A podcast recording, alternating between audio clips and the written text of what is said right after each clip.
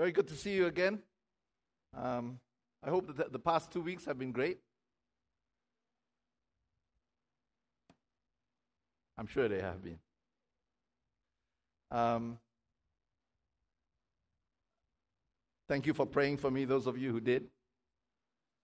Um, I had a wonderful time in Malaysia, a very, very wonderful time. It's been about two and a half years since uh, I was there. And uh, one of the things that happened that was very special for me was that before I left for Malaysia, there had been a uh, WhatsApp thread going around.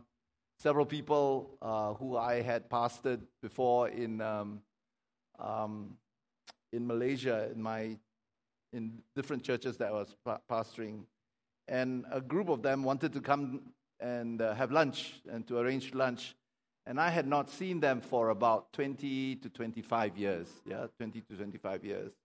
And all of them, this group of, of people, were now leaders in um, different Christian organizations, and some of them had started their own churches and some their various organizations. And uh, they wanted to tell me what was going on, what had been happening uh, these past 21 years or so. Yeah.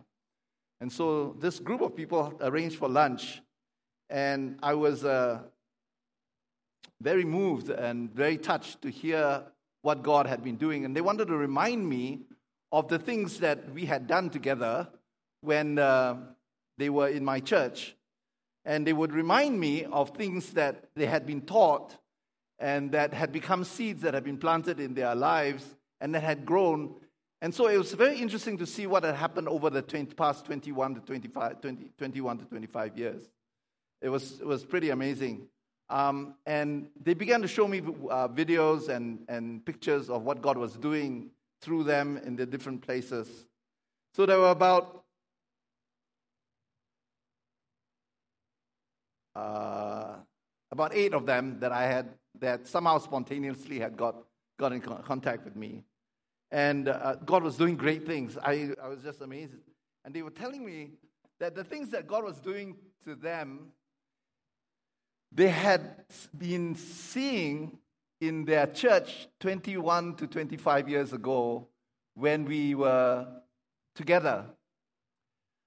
It was amazing to see that um, what God had planted in them was now blooming to such an extent that uh, it was beyond my, my wildest dreams, so, so to speak. I don't kind of dream about think how things are going to go in the future generally, but they were sharing with me different, different things. So one of them was uh, uh, Robert, who, sh- who shared with me with, um, and he reminded me of things that we used to do when I was in my early 30s, maybe 30, 30, 29, 30, 31. And I, I had forgotten all these things that God had done. And um, he shared with me how. Now, I shared with you some, some, of, some of the things that um, he had shared. And I, do you remember some of you? I've shared about how he was a new convert and he had uh, become the general manager of um, um, the, a, a, a, series of hotels and, and nightclubs that were there and he was the GM of the, the biggest nightclub in town. And I had shared with you, I think, about how when he became a Christian, the first thing he asked me is, Can you pray for my nightclub? You know, can you, can you come to my nightclub and pray for it? Because I believe that God can move in this nightclub, and we want, I believe that a fellowship can be started. He was only a few months old as a Christian. And I, at that time, I was maybe 29 years old or, or, or 30 at the most. And I was not experienced enough to be able to give him a wise answer, so I just said yes. So we went, and he and, and, uh, and, and one or two others, we went to, the pla- to that place and we started praying. And as we prayed, we encountered a lot of spiritual demonic powers that we, you know, we really hammered at. And, uh, and I remember those days I was completely youthful in my zeal, and we just went forth, and our arms were swinging and all that as we were praying for it. And we felt a breakthrough. A few months later, a fellowship was started, and out of that fellowship, he was telling me um, many of them had become Christians and many of them have become full time ministers. One of them was Jay, who was the, the DJ at that, at that place. And he, was, he had now pastored, pastored a series of Tamil churches and also was an evangelist. And God was using him in Indonesia, in uh, Philippines, in different places, and uh, even in England and all that. And he was being used by God. Another one was another, uh, and actually Jay uh, had come to the Lord because of his wife who uh, um, had a problem with her with her ovaries. She had no fallopian t- tubes, and God did my, mighty work upon, upon her life. And he shared with me about his two daughters who are now pastors of two different Tamil churches. It was, was amazing. Another one he, he shared about was uh, the, the, uh, the bartender who was very, very depressed. He was, was so, he felt so uh, dejected because of the fact that his pay was so low and he had no future and all that. Today he's a pastor. Yeah, it was just amazing. And, and just, and then he said, Pastor Michael, do you remember after that? We got so excited. We decided we're going to have a big evangelistic meeting in, a, in, in, in this hotel. And you remember what happened? We brought all our friends, and people started manifesting demonic spirits, right?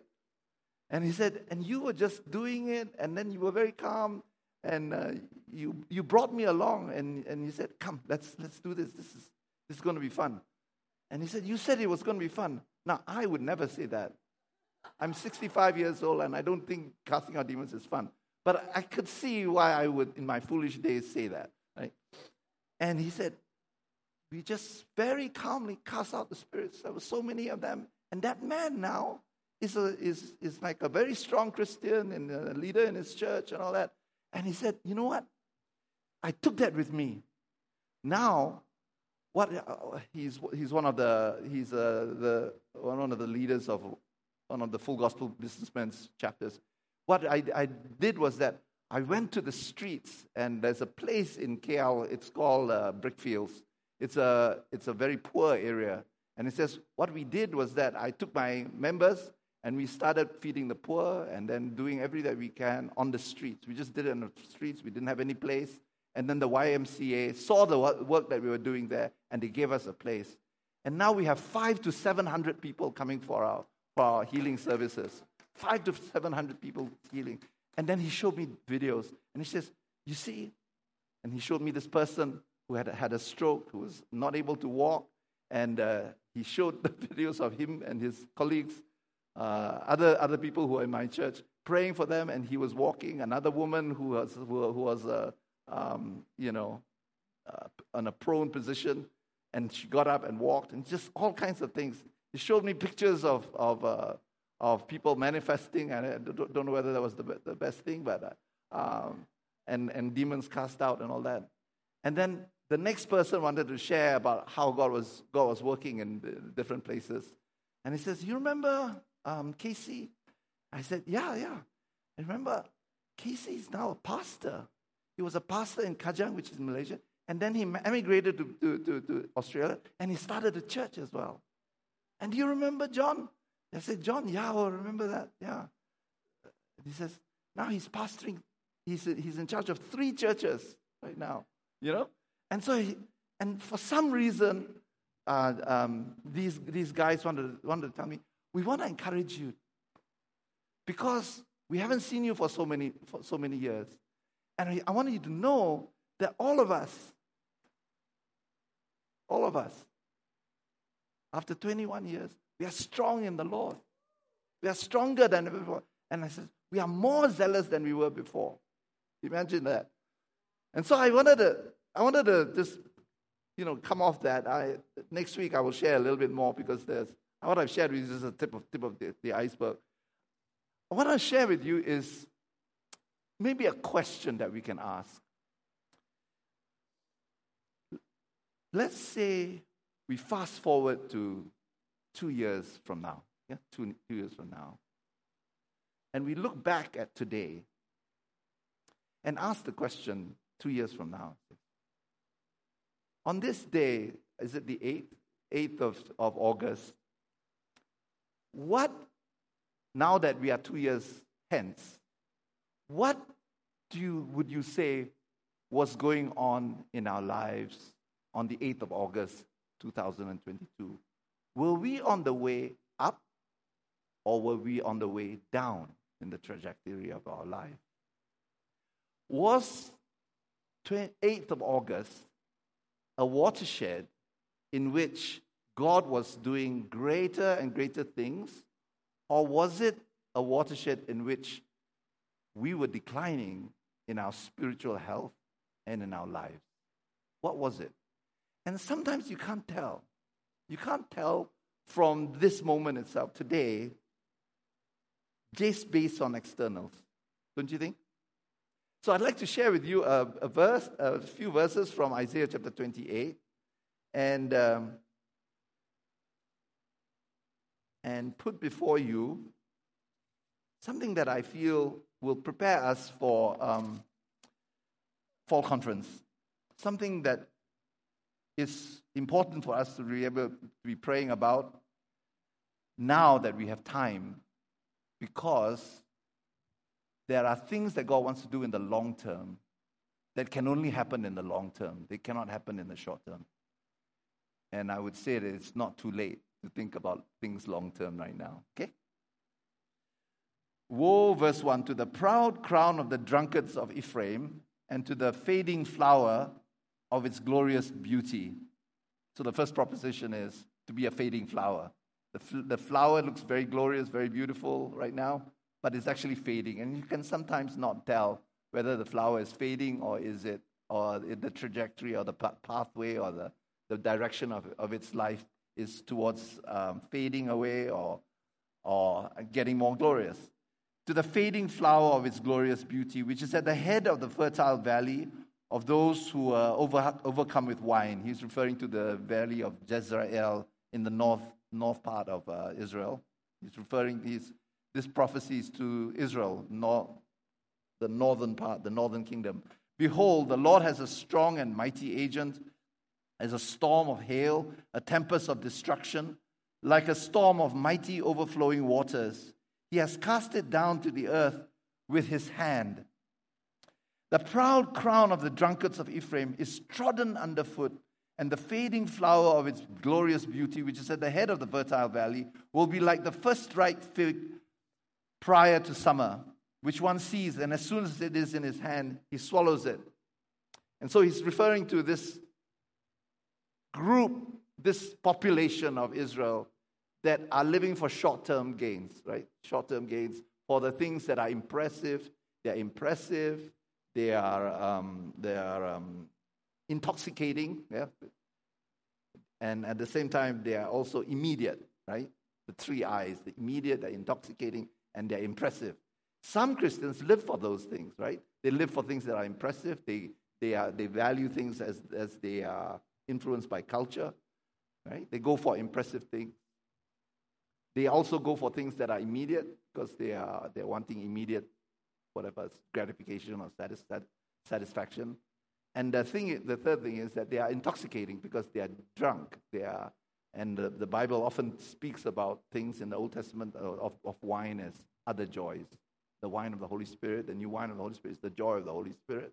And other, other wines, other, other wines, uh, other joys, right? So they are intoxicated. Because of that, as a result of that, their whole soul is filled with things that are making their discernment very, very fuzzy. Yeah? Okay, in that day, the Lord of hosts and now he's referring to another population, another group. In that day, just as judgment is coming and the, the, the, the, fading begins to show itself, in that day, the Lord of hosts will become a beautiful crown, crown, sorry, a beautiful crown, and a glorious diadem to the remnant of his people, a spirit of justice for him who sits in judgment, a strength to those who repel the onslaught at the gate. So there's two, two, two types of people. One who are a fading flower. The trajectory of their life is downward, right? And there's another uh, population of people whose trajectory is gaining strength. Gaining strength. And you can't actually tell by one slice of time looking at them. Some look terrible, but they're actually on the way up. Some look really impressive, but on the way down. And it could be the other way around as well, you know. You can't actually necessarily tell. But probably the people themselves may be able to know their soul better. Yeah? A strength to those who repel the onslaught to the gate. What he's saying is that there's these people who will not only be able to be glorious, but they have strength enough to, to overcome the Syrians. That's very powerful, very, very strong. The question is, am I gaining strength or I'm losing strength?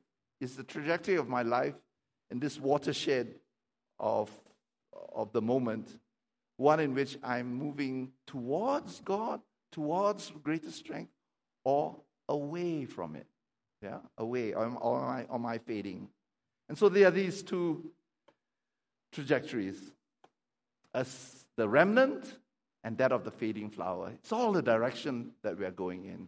And I pray that as we prepare for fall conference, that God will set us on a trajectory, not from the fall conference, but from now. Because now is a time in which I believe all of us have the power to make long term decisions. Long term decisions. They may be short decisions that you make, but they have long term consequences. And I want to put it to you actually that long term decisions are decisions that have lasting effect over our life. I don't mean short term decisions that we make all the time. I'm going to lose weight, I'm going to eat better, I'm going to eat healthier, and all that. And then after that, we do it for about a month or two or three, and then after that, we go back. I don't mean these short term decisions. I don't even mean short term decisions to do your quiet time.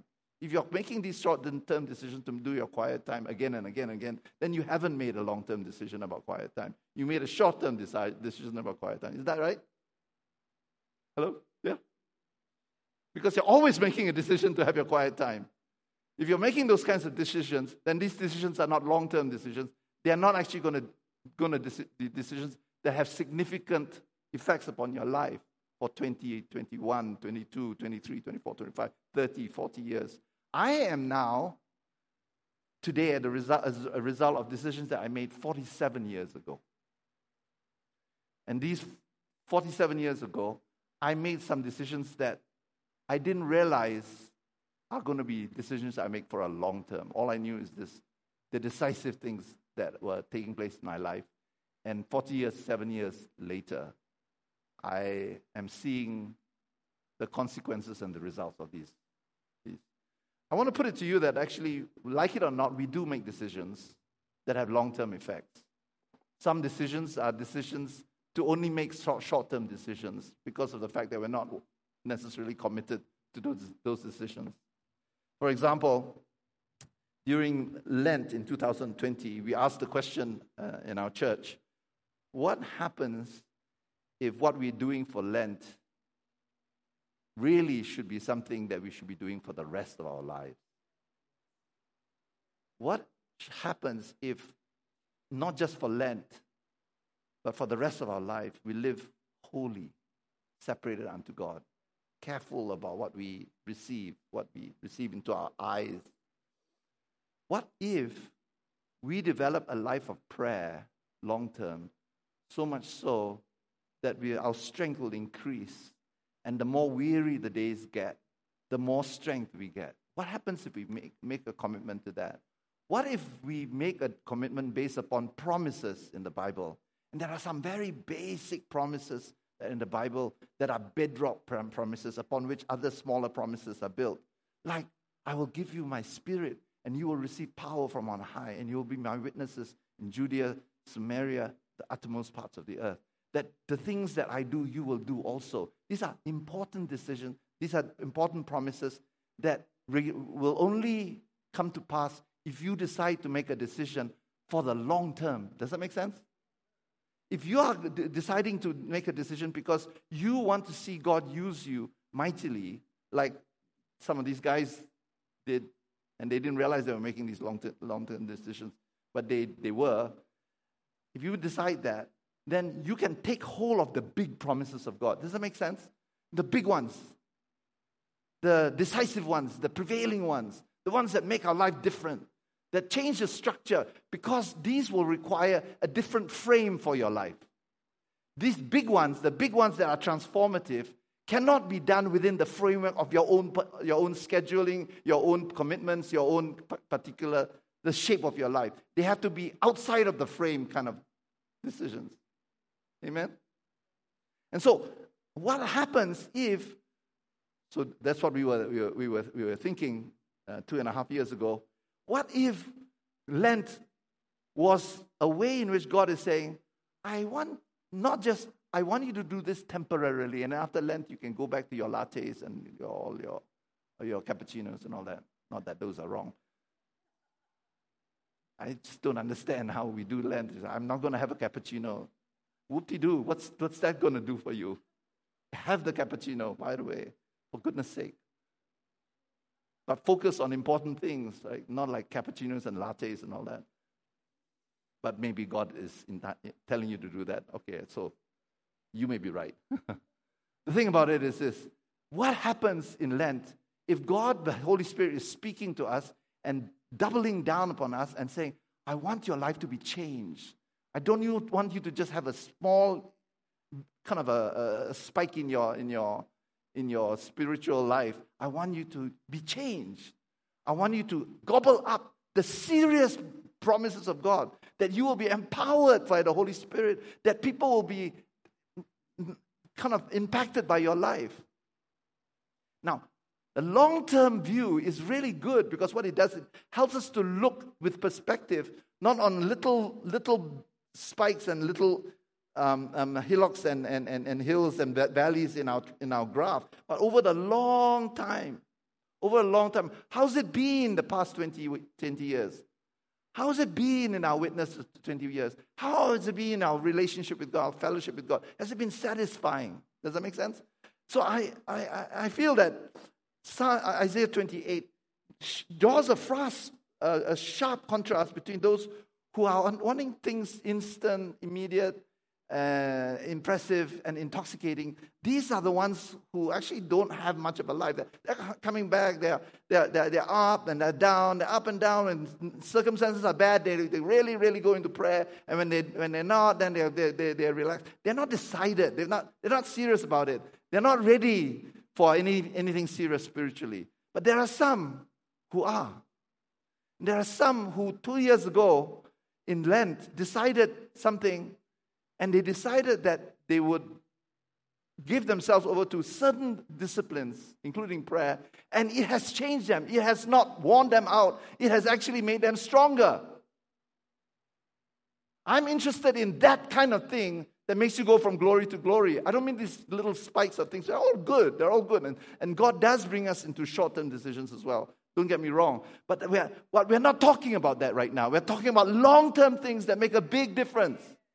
Have you been a long time in one place and not been able to, to, to, to see the fruit of it? And I feel that for that to happen, I think God has grace for us.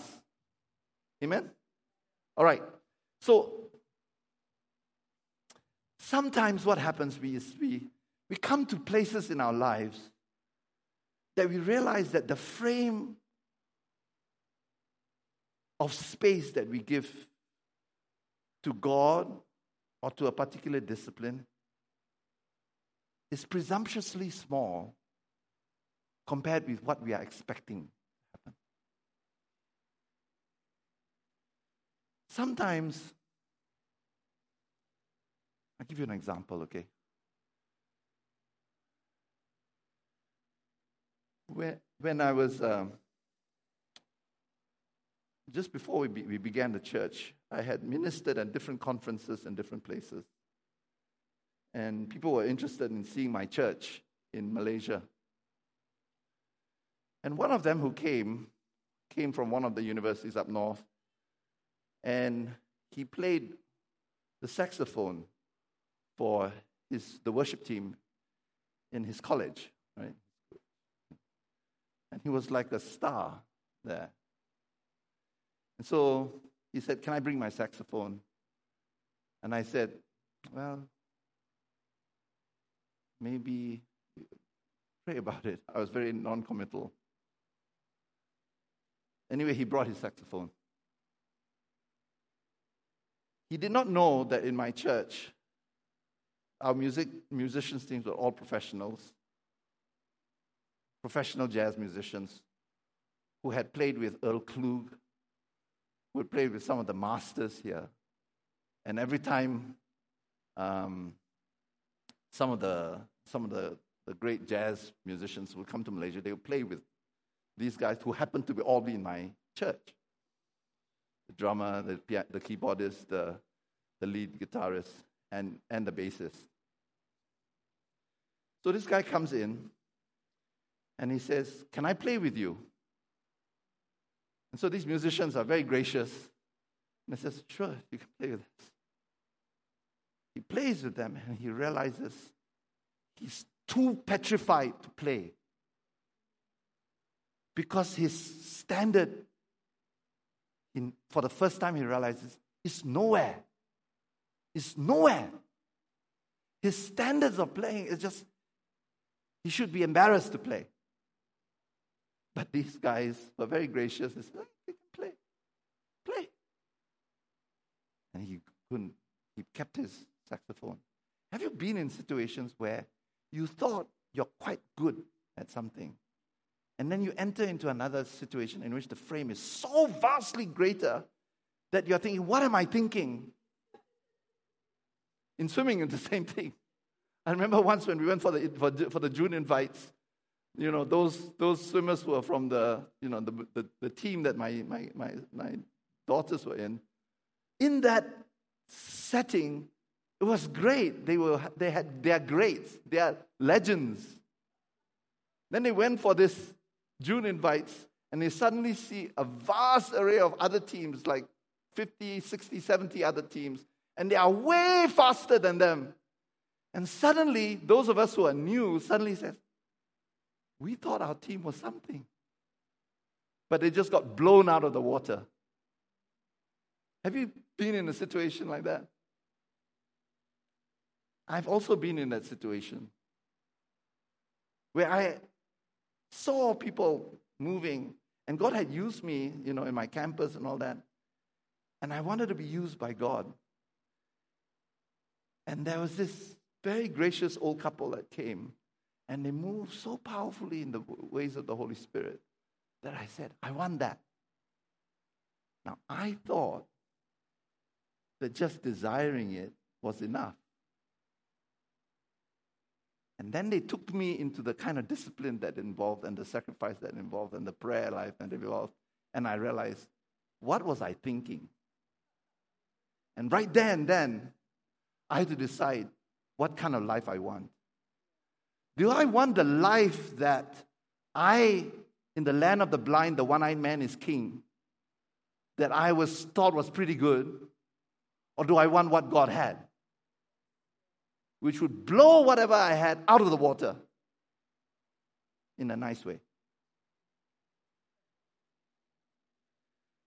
I have sometimes found that even in health, why health, I think I'm doing quite well. I'm eating the right thing, exercising in the right way. And then I listen to these YouTube professors and all that, and I realize oh, the amount of exercise you have to be doing, moderate means, moderate exercise means you have to be exercising in such a way that you can't even speak to the person next to you. Then I realized that the thought, the, the health measures that I was taking for myself are nothing near adequate. I think it's really good for us sometimes to be fit, to be, to be, to be, to be, to be brought up to a standard that's much higher than what we are. Not so that we can be devastated, but just so that reality can disciple us. Amen?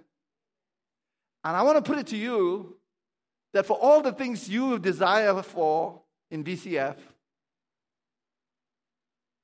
it will take a long term decision. If you make a long term decision, it will affect the short term things that outcomes that you will have because the way in which a long term commitment affects the short term is qualitatively different as well. So let's, let's, let's move on from, from uh, Isaiah chapter, chapter 28. I just want to look at this um, in a more deep way because the great thing is there are times in which we suddenly realize that we need a lot more. But what we need cannot come by short term resolutions that we make. And so, what was happening in Isaiah chapter 28 was that Isaiah had been telling the northern kingdom, Assyrians coming, Assyrians coming. And, and he says, You need to build line upon line, precept upon precept, here a little, there a little, which means you have to get first things first before you go to second things. You can't go to second things not having first things um, established. And so, if you want to pray for big things or you want to ask for big questions to be answered, you have to know, get into the process of letting God begin to build up your hearing, build up your knowledge of Him, build up your, your, your, your, your flexibility, build up your strength to be able to believe things outside of what you see. You have to, or else you can't ask big questions. You can only ask small questions that kids ask. Bigger, more profound questions require a work that's been done in your life. Someone asked me, Am I going to pass my exams? And I said, I don't know. I don't know whether you're going to pass your exams. She wanted, she wanted, she wanted me to give her a word. I said, I don't know. Did you study? Did you pray? Yeah? And, and she said, Yeah, I did.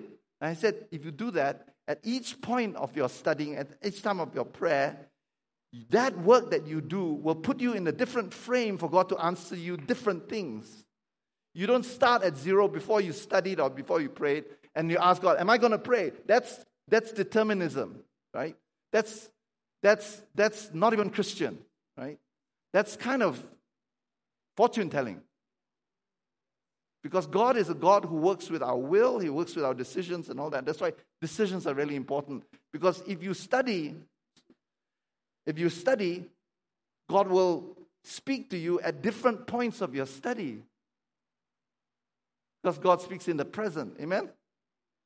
So there's a way in which the children of Israel poo pooed what the, Israel, uh, the, the prophet was saying and didn't listen to him. Didn't listen to him and said, What are you saying? La la la la la la la la la la la. La la la la la la la. You know, have you have you said that to, ever to your mother? Your mother's nagging you. La la la la la la la la la la la. You know, mothers nag, right? Fathers also nag. I'm a father who nags too. La la la la la la la la la. And then Isaiah comes back and says, In the same way, you're going to hear the Assyrians coming. And you know how they will sound? La la la la la la la la la la la la la. Just like what you said. And he says, Who will God teach knowledge? Those who are just weaned from the breast, those who are young?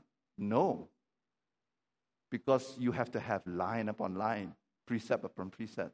What he was saying is this it's too late, actually. It's too late for you to learn from God. It's too late for you to take seriously what the prophet is saying. Now, I believe heartily, and it's my innerst desire, that it is not too late for us. That the days to come will be very hard days. And you will be very hard put to hear the voice of God because there will be so much in your mind that you'll be dry. You'll be so dry because of the fact that you can't handle it. And what God needs to do is to be able to build you up from, from when you're weak, when you are young, when you're fragile. Let Him build you up. But take it seriously. Don't take it in such a way that, ah, this is la la la la, okay, I'll take this. Ah, la, la, la, la, I'll take this. No, take it seriously because He will build you up to such a point that you will know the profound things of God and how to function even under duress. Amen? And so, what Isaiah was saying is this it's your long term life, not your short term life. It's your long term life that, that, has, that will determine. And so, he was basically asking, by implication, what have you built up long term that is powerful? What have you built up long term that is actually real? Yeah? And that's what Isaiah was saying. Now, I want to put it to you that actually there are several places in the Bible when you can, where you can actually see this um, um, playing out. If you can turn with me to Numbers chapter 14. The children of Israel had been in the wilderness for about, oh, I don't know, a few years, a few months, a few, probably a few months actually. And Joshua, sorry, and Moses had brought them to the edge of the promised land.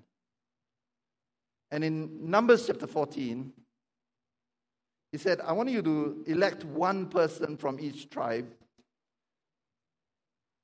Make sure you choose people who are filled with the wisdom of God. To go in, have a taste of what the promised land is, and come back and tell you and tell us what it's like. Just tell us what it's like. Then all the congregation lifted up their voices and cried, and the people wept that night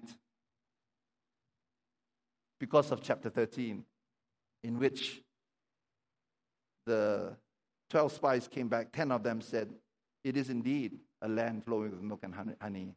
We found the grapes. We had to carry them on our shoulders. They are so great. But we can't take them because it's full of giants. We can't do it. But two of them, Joshua and, and, and Caleb, had a different uh, narrative, a different story, a different lens with which they were looking at it. And that became decisive. Okay? So uh, before I go ahead of myself, uh, let me just read this. All the congregation lifted up their voices and cried, and the people wept that night. All the sons of Israel grumbled against Moses and Aaron, and the whole congregation said to them, Would that we had died in the land of Egypt, oh, or would that we had died in this wilderness. Why is the Lord bringing us into this land to fall by the sword? Our wives and our little ones will become plunder. Would it not be better for us to return to Egypt? So they said to one another, Let us appoint a leader and return to Egypt. Then Moses and Aaron fell on their faces in the presence of all the assembly of the congregation of the sons of Israel.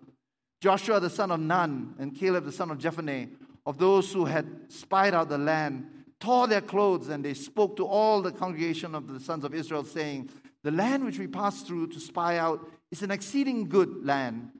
If the Lord is pleased with us, then he will bring us into this land and give it to us, a land which flows with milk and honey. Only do not rebel against the Lord, and do not fear the people of the land, for they will be our prey. Their protection has been removed from them, and the Lord is with us, and the Lord is with us. Do not fear them. But all the congregation said to stone them with stones. Then the glory of the Lord appeared in the tent of meeting to all the sons of Israel. And the Lord said to Moses, Blow, sorry, how long will this people spurn me? And how long will they not believe in me despite all the signs which I have performed in their, their midst? I will smite them with pestilence and dispossess them and make you into a nation greater and mightier than them. And Moses said to the Lord, and he convinced the Lord not to do that, and we won't have time to read that. Verse 21 So the Lord said, I have pardoned them according to your word, but indeed, as I live, all the earth will be filled with the glory of the Lord. Surely all the men who have seen my glory and my signs which I performed in Egypt and in the wilderness, yet have put me to the test these ten times, and have not listened to my voice, shall by no means see the land which I swore to their fathers, nor shall any of these who spurn me see it. Verse 24 But my servant Caleb, because he has a different, had a different spirit and has followed me fully, I will bring him to the land which he entered, and his descendants shall take possession of it. Later on, his Later on, he says, Surely you shall not come into the land in which I swore to settle you, except Caleb, the son of Jephunneh, and Joshua, the son of Nun. Your children, however, whom you said would become a prey, I will bring them in, and they will know the land which you have rejected. But as for you, your corpse, corpses will fall in the wilderness. So I think what's happening here is that um, the children of Israel came to a place where, in truth to them, the reality was God had brought them to a brick wall. And all the promises that God had given to them were actually fake promises. Because the giants were there. I guess they thought that because God had given them the promised land, there won't be giants. there won't be much opposition. But then when they saw the giants, they thought, how can we? It's impossible for us to enter into the land. So therefore, God has tricked us. He's fraudulently given a promise to us. Joshua and Caleb saw it differently. They saw that God had promised them, but they just needed to overcome the, the giants. You know, I have shared before this congregation about riding a bike. Do you remember that? You know, First Corinthians it says God has given you all things that pertain to knowledge and all, and all that and wisdom. And I said, if you want to ride a bike, it would not be sufficient for you to know all the formulas, the physics formulas, to know how a bike is ridden, how that actually works, how the torque should be handled, and how you should balance, and exactly what position on the bike you should be. You just have to ride it. And if you ride it, if you've never ridden a bike, you ride it for 300 yards. At the end of 300 yards, even if you fall over, you will know how to ride a bike. It will come to you somewhere in this 300 yards. I shared that with you before. So I shared that with the, the church that I was ministering to in Malaysia. I said, you know, riding a bike is something it comes to you. It comes, it's a tacit knowledge, not a cognitive knowledge, but it's a tacit knowledge. Michael Polanyi uh, uh, talks about tacit knowledge, even in riding a bike. So I said, the thing is this we have to keep riding because if you re- keep riding, the knowledge which does not come to you immediately will form itself on the way to the 300 yards. So I said, that's so. So everybody thought, oh, that's great. And I thought, that's what a great analogy that was. Then someone else, we had a Q&A and someone on the, on the panel used that analogy and says, you know, the problem with some of us is when the bike, when we fall off the bike, we don't want to get back up again. And so all we have is the knowledge that we have a bike, but we walked the bike to the, to the, to the end of the 300 yards. And I thought, whoa, I never thought of that. I say, that's fantastic. And then the Lord spoke to me that, and I, and I felt it so clear. Not only that, I didn't say anything. I, not only that, your experience and definition of the 300 yards will be vastly different from someone who picked himself up or herself up and rode the bike. Because your experience will be this the only way to handle a bike is to walk it. In fact, the bike is a burden. You can actually walk faster the 300 yards if you didn't have the bike. And if someone told you the bike will help you to turbocharge your, the speed of your, your, your, your, your, your perambulation by a lot, you would say, That's not true. That's not my experience. Your lived experience and your decision will determine what 300 yards looks like. It will determine what the bike is about as well. It will also determine how you're going to live your life. If you've decided, I'm never going to fall off a bike, you will not fall off a bike by going this way. You know that you have a bike. But as far as the meaning of the bike and the use of the bike is concerned, you will have a completely different expectation. And that was what was happening with the children of Israel. The children of Israel had, had come to a point that after a number of months and years in the wilderness, they have come to the conclusion that the promised land cannot be taken. Could not be taken. Except for Joshua and Caleb. Through the 40 years that they wandered around the music, they kept bright the fact that the promised land could be taken.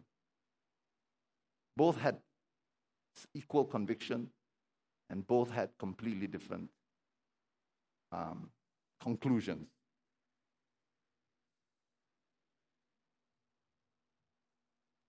I would put it to you that the bike was not a failure. Neither was God nor prophecy, but it was a failure of faith on the part of the, of the, of the children of Israel. Somehow, falling off the bike was not the failure of the bike.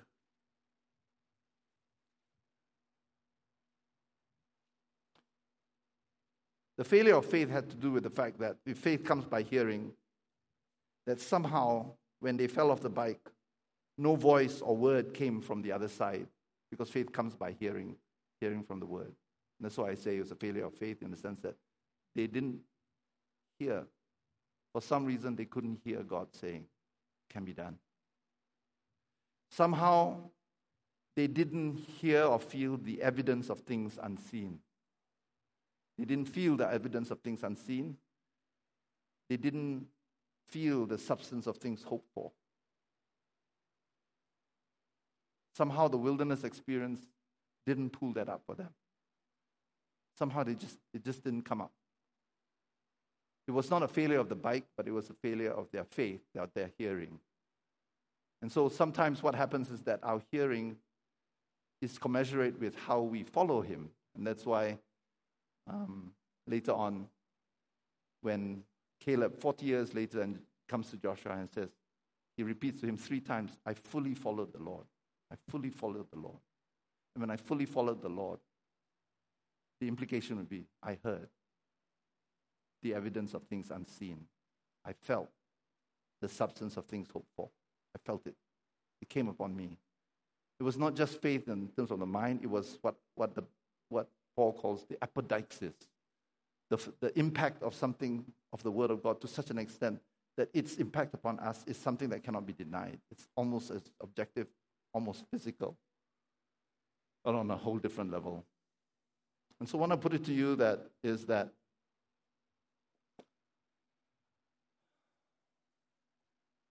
sometimes crucial decisions are made unconsciously when you fell off the bike.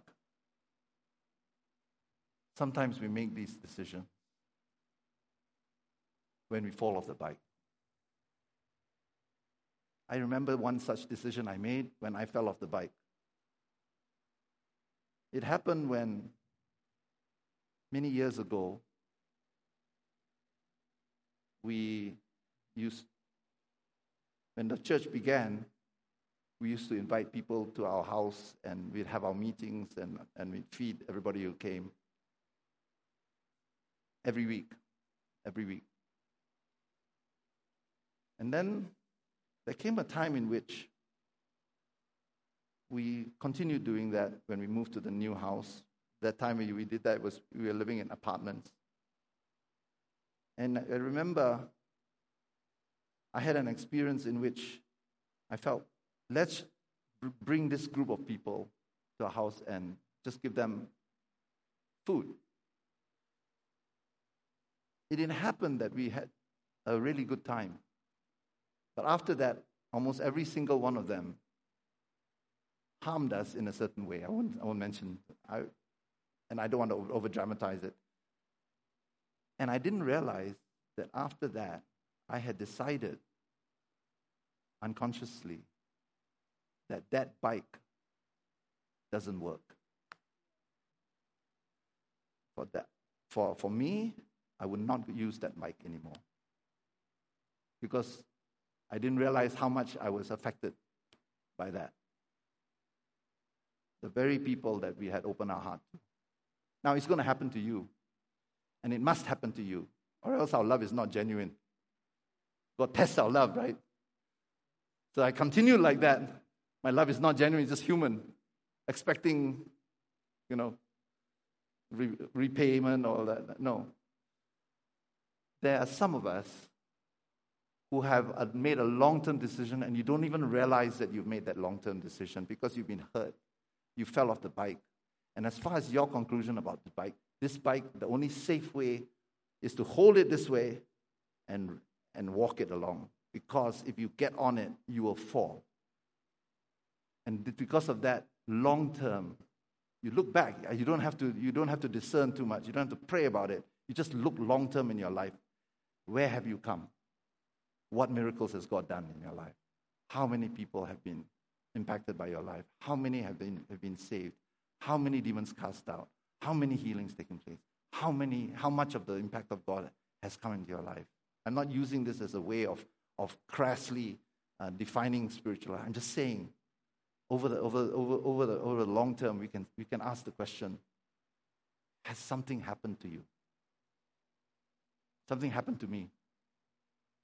And suddenly I realized that I had made some decisions, some decisions that would close my heart because of all that had happened. And I, of course, repented before God. For some, it may be this you've tried to step out in faith and you fell on your face. And you've decided for that, bike riding is for only certain kinds of people. Those people who are gifted for bike riding. Only cyclists can do that, not for me. I'm about the I'm a more pedestrian kind of person. I'll have my bike. I just feel that the bike is a bit of a burden. I'll just walk it. And that's what life is. You will never fall off a bike if you walk it. So I believe that God has something for us. I wonder, as we close in prayer, would you bow your heads with me? There are great and mighty promises, the Bible says, awaiting us. Great and mighty promises await us. If you've come to VCF for any length of time, you know that the promise that God gives to us is that we will know our God, display strength, and do exploits.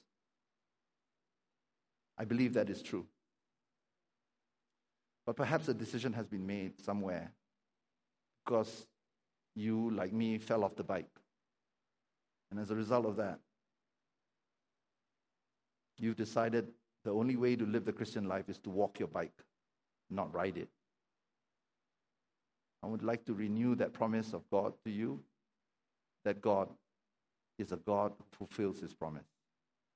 But you will have to get out of your frame and say, Lord, I can't just fit you into my schedule or fit you into my own purposes. I'm going to have to tear up my frame so that I can come to a whole different existence with you. And if you're willing to, God will actually prepare you, even as He's preparing us for fall conference. I'm believing that fall conference is going to be one in which it'll be built on these long term decisions that we make. For some, God is saying, I want you to give your life to me, your future, because I'm leading you. And as I'm leading you, I want you to commit yourself to daily check in with me. Daily check in with me. You've longed for a great prayer life. You've longed to be able to hear the voice of God. It's there for you. You've only gone 20 feet. There's 300 feet ahead. And at each, if you decide long term, the next 10 feet will make all the difference. Because if you make a long term decision to stay on your bike, the next 10 feet even will make a difference. And so I wonder whether that is something. For some of you, you've decided to pray for your friends, and you started with so much zeal that you're believing that God is going to bring your whole workplace or your whole family to the Lord, and, all that, and it hasn't happened. And because of that, you pull back because you've already anticipated that your friends are going to reject Christ. And I want to put it to you that that God says, get back on your bike. Because you don't know when I'm going to move. And if you, if you get back on your bike, somewhere along the line, you will begin to see fruit. Don't give up. Lord, we welcome your presence. We welcome your presence today.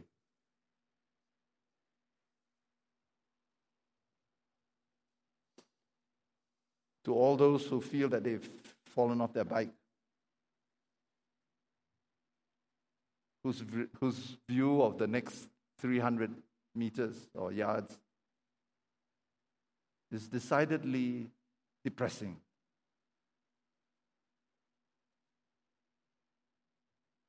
And we can't shake ourselves out of it. So we ask you right now that you pour out your mercy upon us. Isaiah chapter 52 says, Awake, awake, put on your strength, shake off the dust from your feet, take off the manacles or the chains of.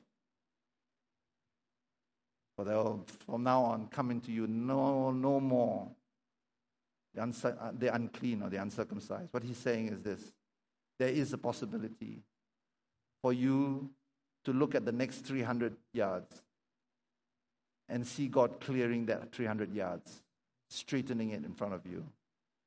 But you have to make a decision, despite the giants. I find that God is doing that with me all the time, correcting decisions I've made because I fell off the bike a few times and made decisions not knowing that I'd done so. Ways in which I've pulled back from God or from things that He's challenging me to. But may we as a church present ourselves before God and we say, God, we are up for all the miracles you want to do in our lives, all the salvation, all the healing, all the justice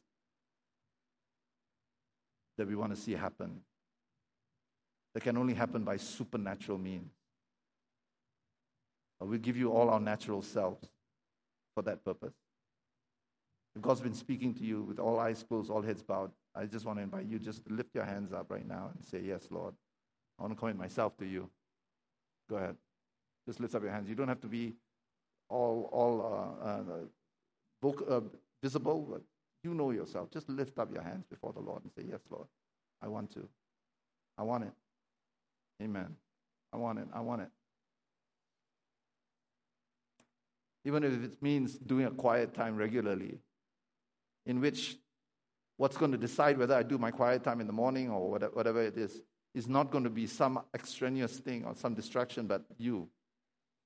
I'll make you the compelling reason why I'm decided. Lord, we welcome you. We welcome your presence. We welcome your presence. There are some who are making decisions because your, your children's life depends upon your, on your life. Your children will see an opened up frame in which God is doing great and mighty things in and through your life.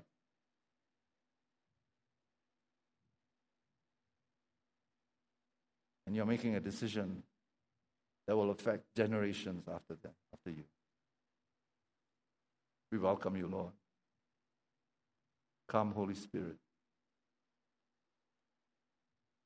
Hallelujah.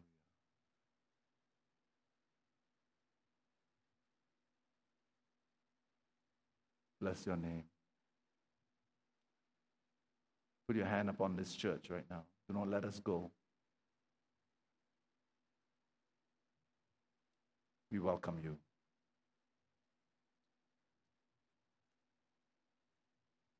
Before even soaking time happens, this moment can be looked back at 200, uh, two years later and be seen as a turning point, a watershed in our lives.